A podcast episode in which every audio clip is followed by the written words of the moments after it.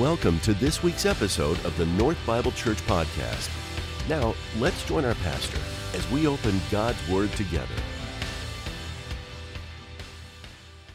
Well, hello and good morning. How are we doing today? Good? Uh, my name is Brent. I'm one of the pastors here at North. I run our students and young adult ministry. And before I get into anything today, I want to share that today's a really cool day for me because it was one year ago to the day that I was actually here and I stood here candidating uh, to get on staff here at this church. And um, obviously, God worked things out. So today's one year since I was here. And um, yeah, thank you. Um, but uh, man, so I've been I've been doing this job for like 14 years, and uh, my wife Brianna and I were talking last night, and she she went to the women's ministry. We just want to thank you as a church. Um, the love we've gotten from you guys the past year has far surpassed any any love that we've experienced from any church setting that we've uh, we've been in um, across the country. So uh, you've brought us a lot of healing from where we came from in California. So we're just we're humbly so thankful for you as a church. We love this church. I'm so grateful to be here. I'm thankful for the opportunities I get to share with you, and um, it's really cool how God works that I get to be up here exactly one year later. So um, just just thank you so much. Uh, today we're talking about being a church that bears witness. And um, I, that phrase is just so interesting to me because we bear witness every single day to things, but nobody talks like that. Like nobody just goes up to somebody and be like, "Dude, let me tell you what I let me bear witness to you today about what I saw last night." So I want to really unpack this for us today so that it makes complete sense. But before we get anything in, into Jeremiah today, um, I just want to say that as we've been going through these these verses in this book of Jeremiah, and God is calling Israel to help the kingdom of Babylon flourish, which in turn um, leads us to help our Babylon flourish as exiles because this isn't our home. Our home is in heaven with our Heavenly Father. And what this means for us, we're called to help our Babylon flourish, which is our Scottsdale. I want us to remember that one of the overall missions of Jesus that He has for our lives is uh, as being a disciple is that every disciple is called to be a disciple maker. So if you're a disciple, if you're a follower of Jesus, you're called by God to go and make disciples of all nations. So I want to I want to I want to pose this question to you today with no guilt behind it at all, but as a follower of Jesus Christ, are you out living this mission? Is there anybody that you're, you're, you've taken under your wing to teach them the ways of walking with Jesus? And if not, is there anybody that you're pursuing praying for, praying that God opens the door that you can lead them in discipleship? Are you pursuing anybody? If you're if you're stuck on that word disciple, I want to teach you the simplest form. I don't know if Josh is in here today. One of my students I always go, "Josh, what's a disciple?" It's three words: one who hears, one who obeys, and one who shares. So I hear the word of God, I receive it, I take what God is saying to me, I obey it, and in my obedience to the outside world, I then get to display the character of God, and then I share. I tell somebody. I talk to people about it. I continue the ministry of Jesus Christ. You know, Jesus tells us in the Sermon on the Mount that we're salt and light. We don't have to step. We, we're not called to be salt and light. If we're in Christ, we are salt and light. So we're as salt, we preserve the truth of God in a decaying world fixated on lies. We're in salt. We're enhancing. We're, salt enhances. So we're in, called to enhance our communities, enhance people's lives through relationships, to bring out the beautiful God things in them, and then light. We're supposed to be a beacon of hope in a dark world. So, do you live your life in a way that draws people into you because you have something that is set apart in this world? Light reveals darkness for what it truly is. And if we live out God's truth, God's going to use that to, to reach people. And ultimately, a light guides, it guides people. Are we guiding people to the truth? As a disciple of Jesus Christ, are you living out that mission as a follower of Jesus? Are you making disciples? Are you pursuing people to make disciples? Okay? In order, in order to teach and speak into other people's lives about living in the kingdom of God and living under God's reign, we ourselves have to proactively live that life. We don't just talk about it, but we, through a pursuit of Jesus Christ, we're changed and we live that life under the reign and rule of God. So many times we look at salvation as er, uh, we pray that prayer and it's just our ticket to heaven, and we totally abandon the call God places on our lives to go and make disciples to lead people to the throne, to lead people to Jesus, and to live a life that is worthy of that calling. Okay, we have abundant life in Christ. Are you are you showing people that they can ha- they too can have an abundant life? Okay, there's obviously the knowledge to gain understanding about living in the kingdom of God, which is awesome. We need that knowledge, we need that wisdom. But then there's also the reality of submissive obedience to the lordship of Christ in our life. I want to ask you, where are you at in that submission to that lordship? In your relationship with Jesus Christ. It's not just information, but it's the transformation to become more like Christ in our daily lives. Too often we find ourselves with one foot in each kingdom. And a lot of times I'll talk to people that have a relationship with Jesus. And once again, no judgment. I think we, everything's a learning experience. We all need to be students um, of following Jesus. I think uh, in our humility, God works with that. He doesn't work well with pride. But we don't feel equipped to teach people. We don't feel equipped to show people because we ourselves have never really f- submitted to that full lordship of Christ in our life. So it's hard for us to share and show what it is to follow Jesus when we're not doing it fully ourselves. We end up living a life of morality, right? A morality, and it's really to not rock the boat of getting out of our ticket to heaven. But we haven't fully surrendered and submitted to say to, to the reality of uh, this is what God wants from my life.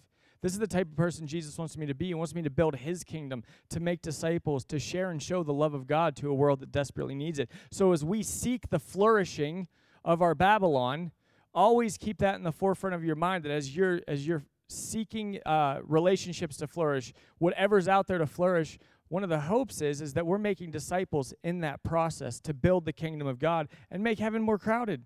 I mean, that's that's one of the beautiful things about following Jesus. We have a role in making heaven more crowded. Okay, sadly, if we don't submit to the lordship of Christ, we end up blending into our Babylon too much. And where we find the Israelites in Jeremiah 29 8 is they're blending in too much. God has this charge for them as they're called to help Babylon flourish that he wants them to live set apart. All right, but they are blending in way too much. So as we look at these charges that God gives the Israelites in Jeremiah, God desires for them and in reality us to be set apart in the kingdom that we live in to have his kingdom mindset so that we build his kingdom in the midst of the kingdom we're exiled in, okay? We're not supposed to fully separate, we're not supposed to fully blend into our culture. There still needs to be something so distinct in us that draws people to the heart of God. So, as we go through the series called The Flourishing Church, we're in this book of Jeremiah where God calls Israel to help the kingdom of Babylon flourish. If you're just joining us today, I'm just going to give you the, the quick synopsis of it. The only problem is that this kingdom that they're called to help flourish is the kingdom that just basically destroyed the Israelites' kingdom. All right, murdered a bunch of people and then took them into captivity. So God says, hey, help these people flourish that just completely ruined your lives. That'll be easy. Okay? So, as they were exiles in Babylon, like I said, we have to consider ourselves exiles wherever we find ourselves in our lives because God wants to us to step into our kingdoms to help them flourish so that he can bring blessing to them. So we're going to be focusing on verse 8 today. Uh, I'm going to read up to that point in Jeremiah 29, but first pray with me because um, we need it. Jesus, I am so inadequate to stand up here and preach your word. But I thank you for your grace and your mercy and the calling you've placed to uh, to be able to share this message. And um, Lord, I pray for your words, not for mine today. Um, my words don't hold any weight. Yours yours hold everything true, everything good, everything beautiful, everything life changing. So God, as you speak today. I pray that, uh, God, as we leave, as I always say these words, I mean it so much that we're not the same people that walked into this building today, but we become more like your Son to live life on mission to bring people to the foot of the cross, to the throne room of heaven, to experience the living God in the same way that I have experienced you, Jesus. We give you this time, and all God's people said. Okay, so uh, Jeremiah 29. We're going to start in verse 4. Uh, if you have your Bible, you can, uh, if you want the tangible thing, or if you have your smartphone, or follow along with the Bible in the sky behind me. Okay? It says this Thus says the Lord of hosts, the God of Israel, to all the exiles whom I have sent into exile from Jerusalem to Babylon build houses and live in them, plant gardens and eat their produce, take wives and have sons and daughters, take wives for your sons and give your daughters in marriage, that they may bear sons and daughters, multiply there and do not decrease but seek the welfare of the city where I have sent you into exile and pray to the Lord on its behalf.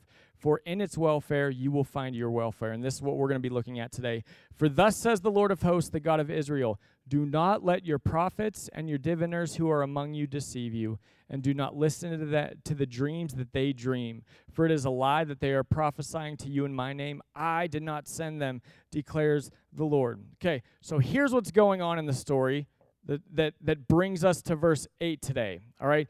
The Israelites are still in captivity in Babylon, but two generations have passed. So time has gone on. If you remember, they're going to be exiled for 70 years. All right. So uh, time has gone by, so their time is dwindling in, in exile. So God, or as they say, Yahweh, is moving. And there's going to be another mass exodus for the children of Israel away from Babylon because, but ultimately, remember this mission of God all right, remember this mission of God is to bring blessing to the entire world. All right? And that's why they're there, is to bring blessing upon them. But there's a couple issues that are going on that God has to deal with first with the Israelites. Okay? So let me explain kind of how belief systems worked back then. Okay? So if you're a kingdom and you have a belief in your God, all right, because there was so many false gods back then, and you overthrow another kingdom, all right, and whatever gods they believe in, as the victor, you see that your God is far superior to their gods, that their God is no threat against you and your kingdom. All right, so Israel has been defeated. They are taken into exile in Babylon. So the, um, Babylon thinks that Israel's God is not dead, but defeated and has no power anymore. All right, so they're not afraid of the living God. All right, and what verse 8 talks about is there are there are prophets and there are diviners going around to the people of Israel saying, hey, God's going to get us out of here a lot quicker than we thought. All right, well, I'm telling you this, this message from the Lord, and God says, He's like, hey, I'm not saying that. I didn't say that at all. So these these false teachings going on. And so when we talk about being a church that bears witness, we need to bear witness to the truth of God because these these diviners and these false prophets are not bearing witness to the truth. And people are getting thrown off thinking that God's going to um, restore them and e- get them out of exile a lot sooner than they actually are. Okay?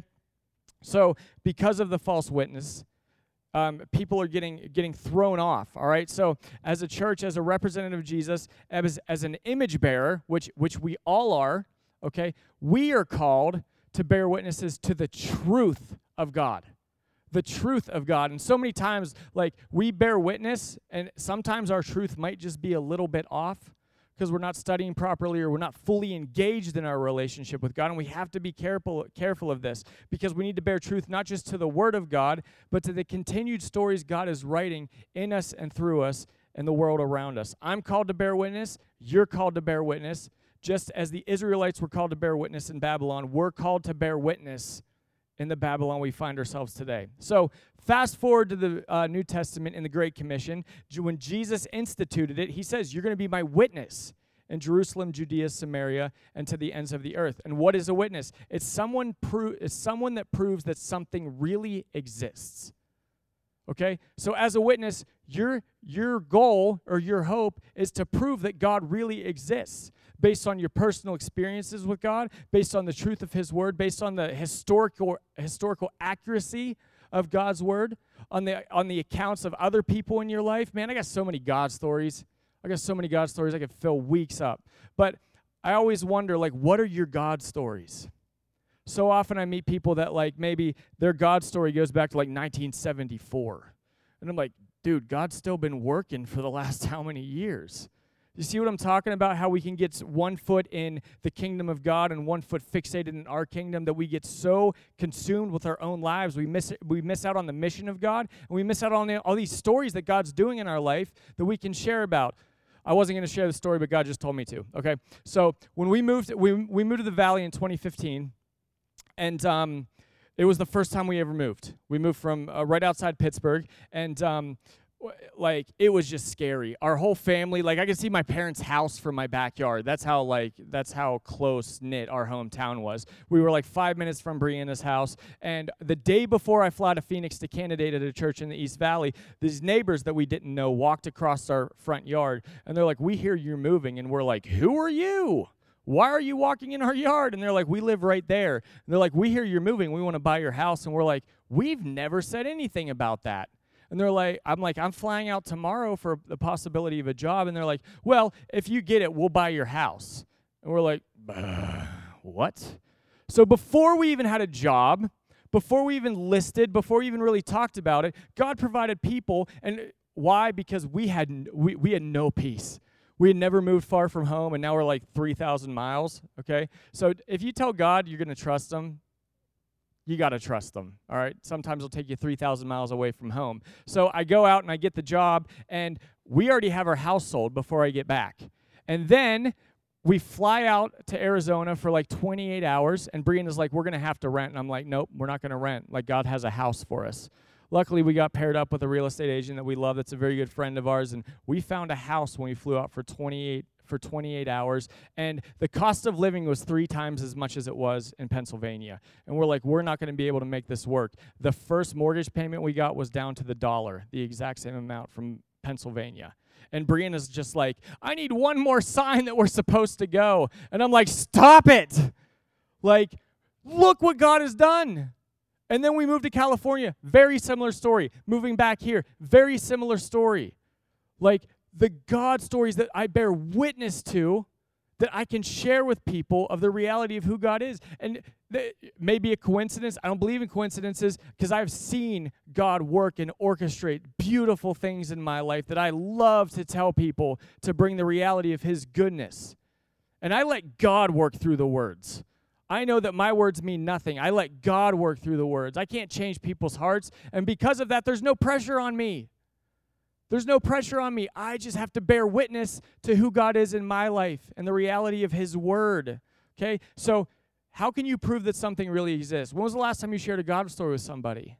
Do people know that you're a follower of Jesus and what it has done in your life? as Jesus calls his disciples and apostles to be to the great commission, to be witnesses in Jer- Jerusalem, Judea, Samaria, and to the ends of the earth. That continues through us today, and it'll continue through us after the generations after us and after us and after us. We, I want to go back to the prophet Isaiah to see the God, concept of God using his people, the Israelites, as a witness, because that's where we see the story unfold. We have to go back to the prophet Isaiah to see the reality of what's happening, happening for the Israelites in Babylon. And that just blows my mind that that's how God works because this is uh, Isaiah was alive way before the Israelites were in exile in Babylon, but yet through the word of the Lord, he's able to shed light on what their experiences are. Okay?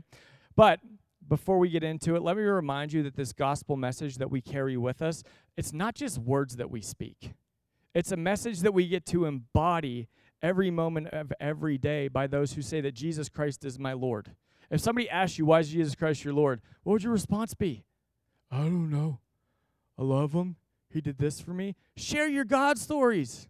What has God done for you? How can you bear witness to his truth, his reality? Have you been changed by Jesus? If yes, is it noticeable? Is there, is there salt? Is there light in you? What's it noticeable by? Our lives get to be a demonstration of God's character in the hopes that God works in us and through us to bring people to his loving arms. I know God, and therefore I make him known to other people. think about this. I love this. I forget who wrote it or who said it. It was somebody way smarter than me, but it's something that I, I constantly quote in my mind. So just close your eyes for a second. I want you to picture this, okay? It's just these simple words. It says, Christ before me, Christ behind me, Christ beside me, Christ above me, Christ below me, Christ within me, which is the hope of glory, and Christ living through me. Could you imagine if that you embodied that truth in your life?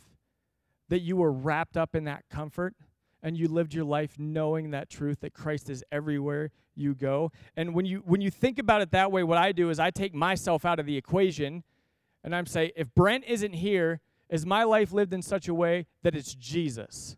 Like when Brent's walking through Walmart, okay, if Christ is all of those things, is it Jesus walking through Walmart? And that's the kingdom mindset we have to get into because that's how you start to bear witness. That's the reality of living in the kingdom of God. So, Isaiah was a prophet who lived 700 years before Christ. The exile in Babylon took place about 500 years before Christ. So Isaiah lived way before this actually happened. So Isaiah has this prophecy from God years before the Israelites are taken into captivity. But God speaks of the condition of the hearts of the people of Israel through Isaiah. Okay? Isaiah prophesies this message, and we see God call out his people and then kind of go toe to toe with these false gods that people worship in the time period we're looking at. And God is saying that He is the real, true, authentic God. He's the truth, and no one can stand against Him. So Isaiah 43, 8 through 13 says, Bring out the people who are blind, yet have eyes, who are deaf, yet have ears.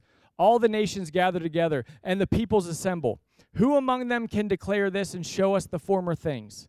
Let them bring their witnesses to prove them right, and let them hear and say, It is true. You are my witnesses, declares the Lord, and my servant whom I have chosen, that you may know and believe me and understand that I am He. Before me, no God was formed, nor shall there be any after me. I, I am the Lord, and besides me, there is no Savior. I declared and saved and proclaimed when there was no strange God among you, and you are my witnesses, declares the Lord, and I am God. Also, henceforth I am he. There is none who can deliver from my hand. I work, and who can turn it back? So, God's hope is to bring blessing to all the nations, but the people of Israel, uh, not just the people of Israel, but the world at this time, they're devoted to all these false gods that they worship, okay, which God addresses two chapters later in Isaiah chapter 44. The people's the people that he's re- talking about, their hearts are hard and they are ignorant. Okay? These false gods that people worship, God says they need to be exposed for what they truly are because these people put these false gods on a throne where God rightfully sits as the true, living, alone God. Okay? While we proclaim Christ as our King and our Lord and Savior, we still have idols in our lives that we blindly and not so blindly are devoted to these false gods that we worship with our time, our resources, and our focus, and we end up living dualistic lives that we're not get li- we're not willing to give up one for the other. We want the best of both worlds. And the reality is, when Jesus is talking about being a disciple of His, He tells you to count the cost, and He basically says, "Yeah, in order to follow Me, you have to surrender everything." You have to be willing to lay down every aspect of your life, to die to every aspect of your life, to be alive in me, to follow me. Have you counted the cost in your life to fully devote yourself to the living God? Are you still worshiping false idols? And uh, an idol is anything that you place above God. And when you th- when you put it that way, like I have so many false idols. We all do. And these false idols, they keep me from the reality of living kingdom minded and pursuing Jesus' mission for my life to bear witness to the truth of God Himself.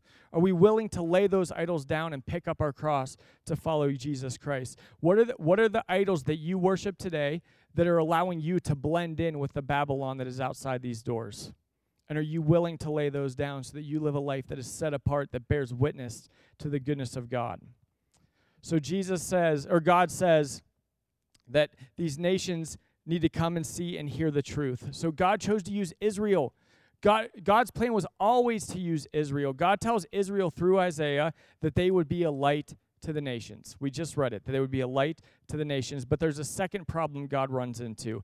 Israel was no better than these nations. There was nothing distinct about them, there was nothing to to set them apart. So he tells them, You're going to be a light. But the fact is, they're not shining at all.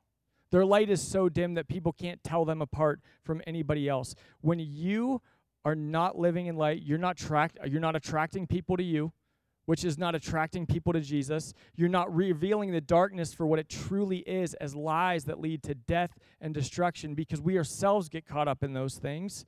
And we're ultimately not guiding people to the true source of light because we turn our light out so much that we find ourselves living in, in such close to darkness, but just light enough to see that we blend in everywhere we go. And god calls us something to something so much bigger something so much better to partner with him. So here you have an entire nation chosen by god to live and be set apart but yet they blend in with their surrounding like camouflage. Set apart to shine but they don't have a light. Where's your light? And that's such a cheesy like cliche christian thing to say. Where's your light guys? Is it shining? Or are you hiding under a bushel? Okay but the reality is, like, if you only have a God story from 1974, then your light, you're kind of keeping it hidden. Are you aware of the goodness of God in your life? And so often, what we end up doing, church, is we, we love to come in here and share these stories. And I love it because we get to celebrate with each other and um, we, we get to praise God and, and, and live that life together. But man, go out there and share it. Go bear witness to the truth of God and the reality of who He is. We see this in Isaiah 42, which is right bef- where before God tells them, that there'll be a witness in chapter 43, which we already read. read. So I'm going to read two parts of Isaiah chapter 42, and this is interesting because God is saying, This is who you're supposed to be. And then the second part's going to be, This is who you really are. I call you to be this, but this is who you're being. So he says, Behold my servant, whom I uphold, my chosen, in whom my soul delights. I have put my spirit upon him. He's talking about Israel. He will bring forth justice to the nations. He will not cry aloud or lift up his voice or make it heard in the street. A bruised reed he will not break, and a faintly burning wick he will not quench. He will faithfully bring forth justice. He will not grow faint or be discouraged till he has established justice in the earth and the coastlands wait for his law. Thus says God the Lord, who created the heavens and stretched them out, who spread out the earth and what comes from it, who gives breath to the people on it, the spirit to those who walk in it. I am the Lord. I have called you in righteousness. I will take you by the hand and keep you. I will give you as a covenant for the people, a light for the nations, to open the eyes that are blind to bring out the prisoners from the dungeon, from the prison those who sit in darkness. I am the Lord, that is my name. My glory I give to no other, nor my praise to carved idols. Before the former things have come to pass, and new things I now declare. Before they spring forth, I tell you of them. That gets me jazzed up. That, that we get to we get to partake we get to partake in that. This is who God desires us to be. Okay? But then go down to verse 18 this is who they're being. Hear the contrast. Hear you deaf, and look you blind, that you may see. These are the people that are supposed to bring sight to the blind, like the spiritually blind. And he's saying, You're blind. Or deaf is my mes- or deaf is my messenger whom I send. Who is blind is my dedicated one, or blind is the servant of the Lord. He sees many things, but he doesn't observe them. His ears are open, but he doesn't hear.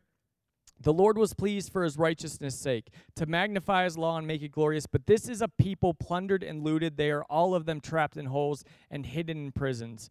They have become plunder with none to rescue, spoil with none to say, Restore. Who among you will give ear to this, will attend and listen for the time to come? Who gave up Jacob to the looter and Israel to the plunders? Was it not the Lord against whom we have sinned? In those ways they would not walk, in whose law they would not obey. So he poured on them the heat of his anger and the might of battle. It set him on fire all around, but he did not understand. It burned him up, but he did not take heart. Such a contrast. Where God's saying, oh, You have all these beautiful promises, but this is who you're being. I, I would honestly love for God to come down and have this conversation with me just as like a pep talk because I can't imagine like God saying, Brent, this is who I designed you to be. This is who you are on the inside. This is what I put in you that I want to bring out. This is what I have for you. This is how I want you to impact this world. As an exile, I get it. It's tough, but but I want you to br- I want you to be the one to bring blessing upon them so they get to see the glory of me. Okay? I think it'd be so incredible there's such a contrast what God is what God has set up versus who he's speaking to. This is who you are right now, but I want you to be this. So are you blind and deaf?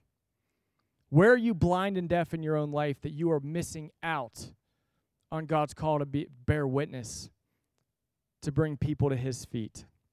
So God calls Israel to be the servant, to embody and show his mission of justice, compassion, enlightenment, and freedom but yet his servant is blind and deaf.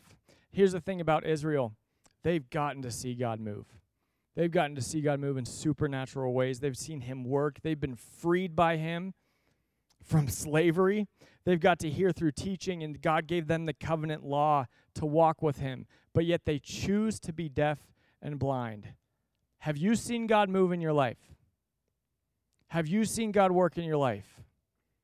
Have you seen God work in your life? Who have you shared that with? Do people know how God has worked in your life? How what what has God freed you from? What have you been enslaved to that God has granted you freedom from? Who has seen, who has heard, and who knows it based on your witness and your testimony to? Who are you bearing witness to? So Israel gets this charge from God, but they weren't ready to take on this task to bring blessing to the nation. So God has to bring transformation to Israel. So going back to 43, which is the first passage I read in Isaiah. And the story that this that plays out in chapter 43 is basically God sets up this court this court vision, a vision of a court hearing where he basically says, I want these false gods and all the nations of the earth to come in and I want witnesses. I want witnesses of these false gods to see what they have done and how great they are. But there's nobody that shows up because it's false gods. They're not even real. So it's Yahweh against things that aren't even true. So God says, I want to hear the evidence. And Isaiah 42 24 says, God says, the gods are nothing and their work is less than meaningless because they're not real. So there's no response in any uh, from any witness, any false god, any kingdom member. So it's God's turn, and God says, "Who's going to speak on my behalf?" So nobody's speaking up to all these false, false gods. Who's going to speak on my behalf to witness the things I've done and who I am? He turns to Israel, the blind and deaf nation, and he says, "You, you're going to be my witness," just like he calls us to be his witness today. This thing is incredible. Oh, I get chills. That in my brokenness, in my, oh, just filth and disgust, my blindness and deafness, God still restores me and says, You're my witness. And we need restored. We need restoration. Maybe you're sitting there today being like, Man, I'm not good enough to be a witness.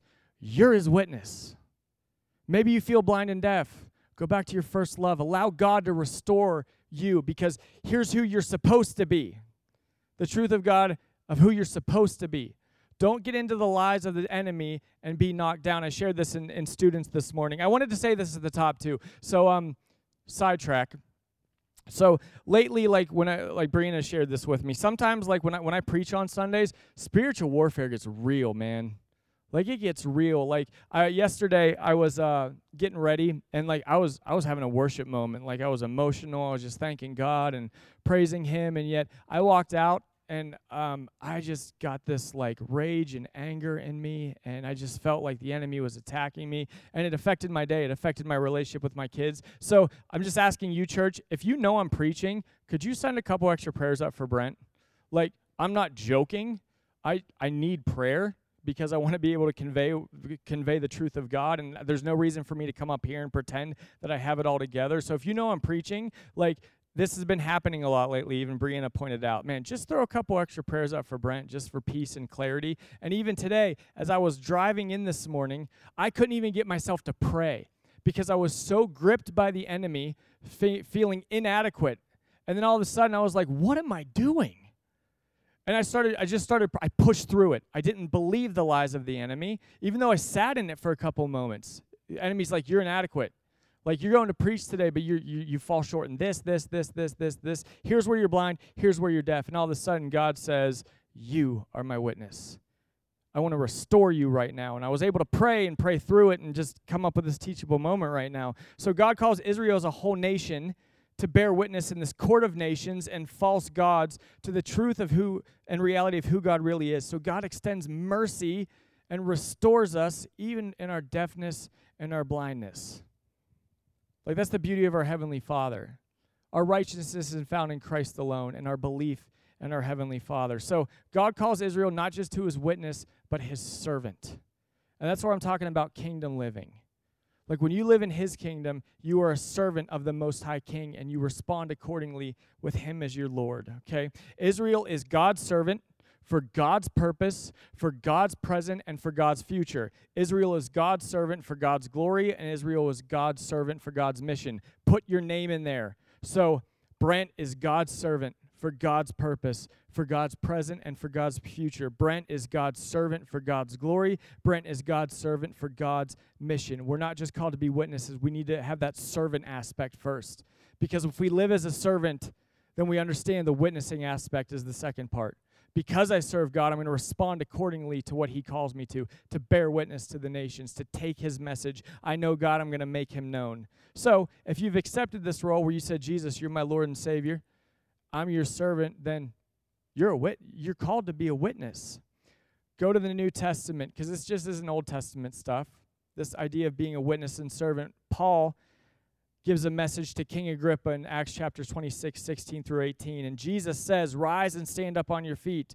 For I have appointed you for this purpose to appoint you as a servant and a witness to the things in which you have seen me and to those in which I will appear to you, delivering you from your people and from the Gentiles to whom I am sending you to open their eyes, so that they may turn from darkness to light. Okay? See the parallel from Isaiah?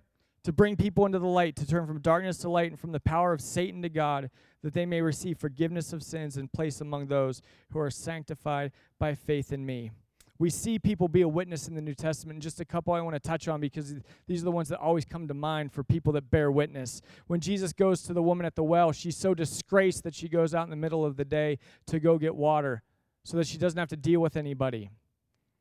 After Jesus encounters her and they talk for a little bit, and Jesus gives her an account of her sin, but yet meets her where she's at and wants to restore her. He talks about living water, and she comes to see that this Jesus is the Messiah that she's been waiting for. In John 4:39 it says many Samaritans from that town believed in him because of the woman's testimony. She bore witness to what she just experienced with God. He told me all the word uh, all that I ever did, then Jesus stays with them and more people came to believe his words. Okay, we have words that can point people to Jesus. So share your words, share your story, bear witness to the goodness of God. Jesus also encounters a man born blind from birth, and he he goes up to him and he spits on the ground, which is I don't recommend that. And he picks up mud and he rubs it on the guy's eyes and he gives him sight. He gives him sight. The guy's never seen before his entire life. The Pharisees or the religious leaders were outraged and they asked the man what happened. They were mad at Jesus because of his claims, and the man responds in John 9 25, and he answers about Jesus. He says, Whether he's a sinner, I don't know. One thing I do know I was blind, but now I see. Something so simple. All he did was bear witness to who, what, who Jesus is and what he did for him in his life. What is your story that you bear witness to? When you think about your testimony, sometimes I hear people share their testimonies and it focuses on so much of who they were. And I think that is such an important aspect to see where Jesus has taken us from to who we are now, that it's constantly a work in progress. But if Jesus is not the main part of your testimony, then in my opinion, you're giving your testimony not the right way. Jesus is and always will be our hero. We are never the hero of the story. So when you share or bear witness of who God is in your life, make sure it's the, the main focus is about Jesus. About Jesus, not about us. Share your victories. Share how you've been freed. So, what are we we're witness to? Okay? So, if you can agree with any of these, I'm going to ask you to do something weird. You don't have to, but if you can, if you align with any of these, you can give me an amen, or you can give me one of those mm-hmm with like your hand up or something. You know what I'm talking about? Okay? We got some ameners in here, and we got some mm, mm. Like I'm, I'm one of those guys, okay? So when you were, like, I was spiritually thirsty, but Jesus quenched my thirst. I was spiritually hungry, but now I am full. I was lost, but now I'm found. Mm. Amen. I was blind, but now I see. I was a beggar, but now I'm an heir to the throne of heaven. I was an orphan, but now I have a family and a father. Ooh, sorry. I was a slave, but now I'm free. You might feel like a slave today, like whatever bondage you're in sin to, that's not your identity. Like Jesus wants to free you from that. I was, and this is the best one. Jesus doesn't take bad things and make them good. I was dead, but now I'm alive. I was dead, but now I'm alive. God is good.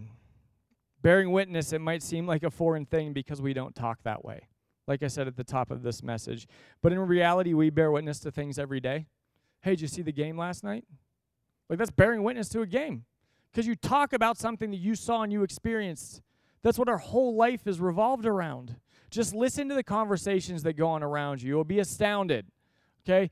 All the people, I mean, the things that people talk about, it's mostly filth that does not bring life to any aspect.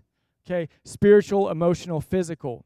And we get caught up in this so much. All people talk about is the the the trauma that's going on, the, the political stances, whatever it is, whatever they're hearing on podcasts, Instagram. Where we are at as a culture is very dangerous because we have traded information for knowledge and knowledge for wisdom.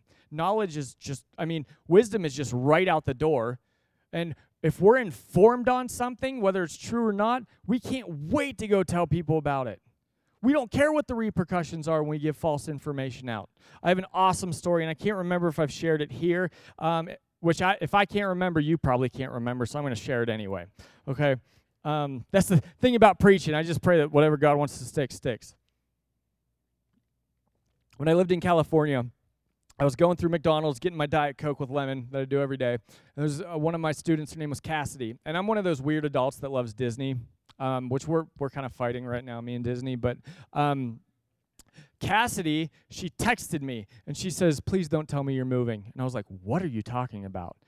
And she's like, Well, I, I read an article that the Disneyland is moving to Texas because of the political climate in California.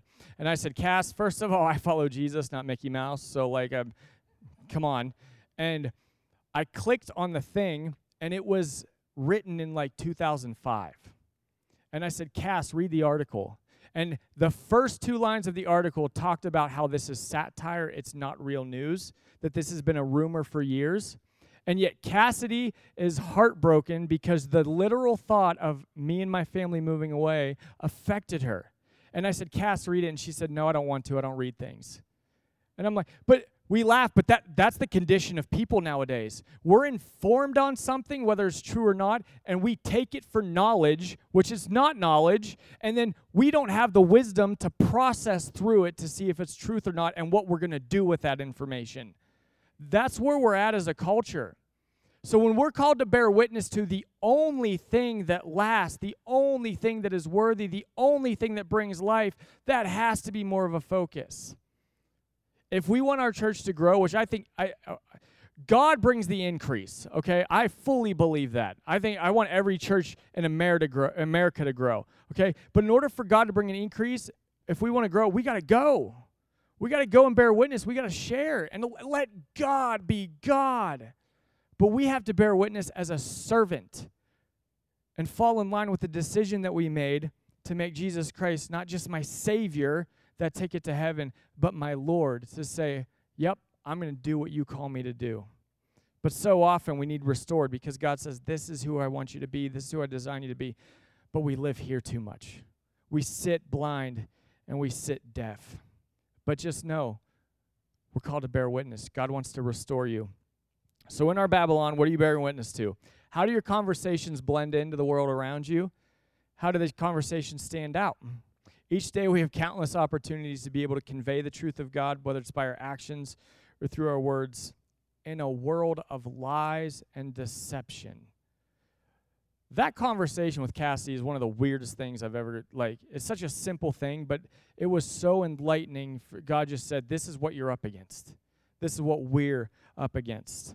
What has been keeping you blind and deaf? What idol, or what in culture has been keeping you blind and deaf to God's call on your life?" Are you, or are you a witness just by your terms when it's convenient?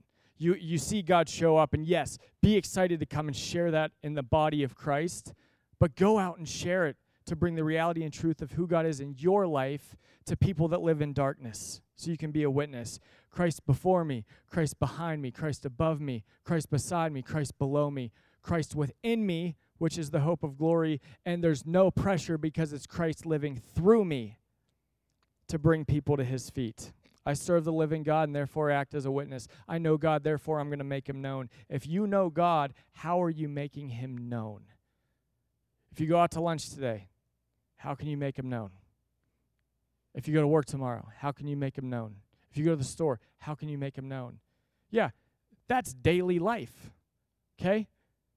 Be transformed to the image of Christ. So all of these things that I just said, Christ within me, Christ, all of those things, take yourself out of the equation. What would Jesus do if he were in your shoes?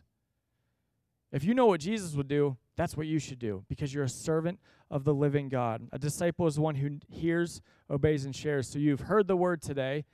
Pray, God, what do you want me to obey? What do you want me to obey today that I can convey and declare the kingdom of God through my lifestyle, through my words, my actions, and my lifestyle. And God, give me somebody that I can share this truth with. Let's pray.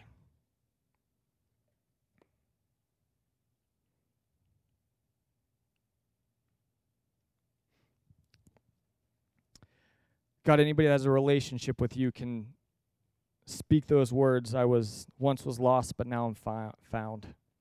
And God, metaphorically or spiritually, I think all of us can say, I was blind, but now I see. And God, when you free us in those moments, it is such a beautiful thing. And God, I think a lot of us in those moments, we say, I'm done. I'm done living for myself. I'm done living for my kingdom. I'm fully going to, I'm going to do it this time. I'm going to fully submit. But God, then we go out into our Babylon and we find ourselves blending in. So, Jesus, thank you for restoration. Thank you for, God, your, your promises that you desire us to continue to be that light that brings people out of darkness by pointing them to you. So, Jesus, the blindness and deafness, God, help us to work that out with you. And Jesus, lead us in the way everlasting. Restore us to be your witness, to bear witness, to share who you are in our lives. And God, you do you. You do your work. Just let us be obedient as servants.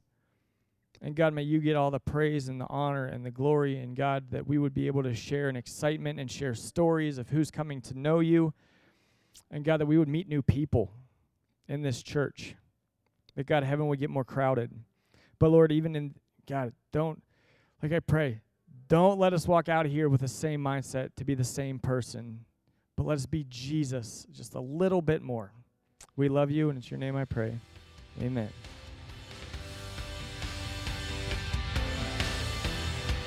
In just a moment, we'll rejoin our pastor for today's closing thoughts.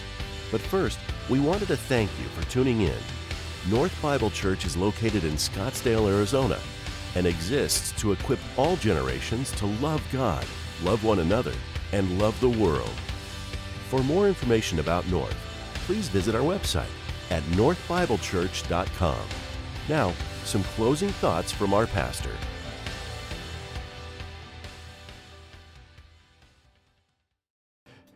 John the Baptist says um, in John chapter 3, he's, he, when he says it, he's referring to his ministry.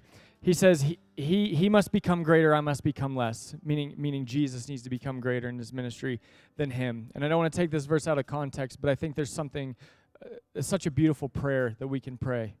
Like, Christ, you need to be greater, I need to become less.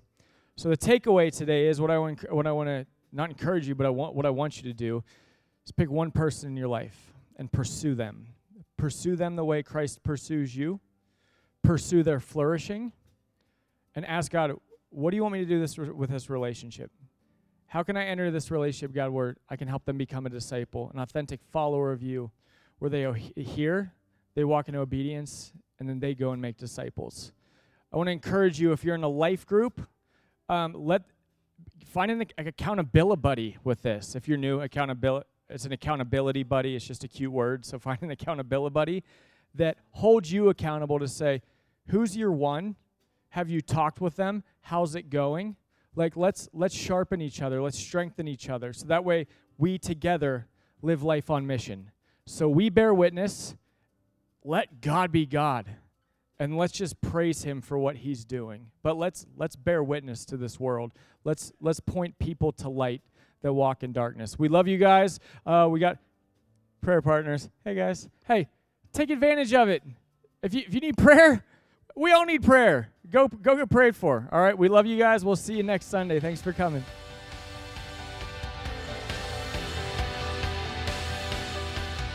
Thank you for joining us for this week's message. North Bible Church is located in Scottsdale, Arizona, and exists to equip all generations to love God love one another, and love the world. For more information about North, please visit our website at northbiblechurch.com.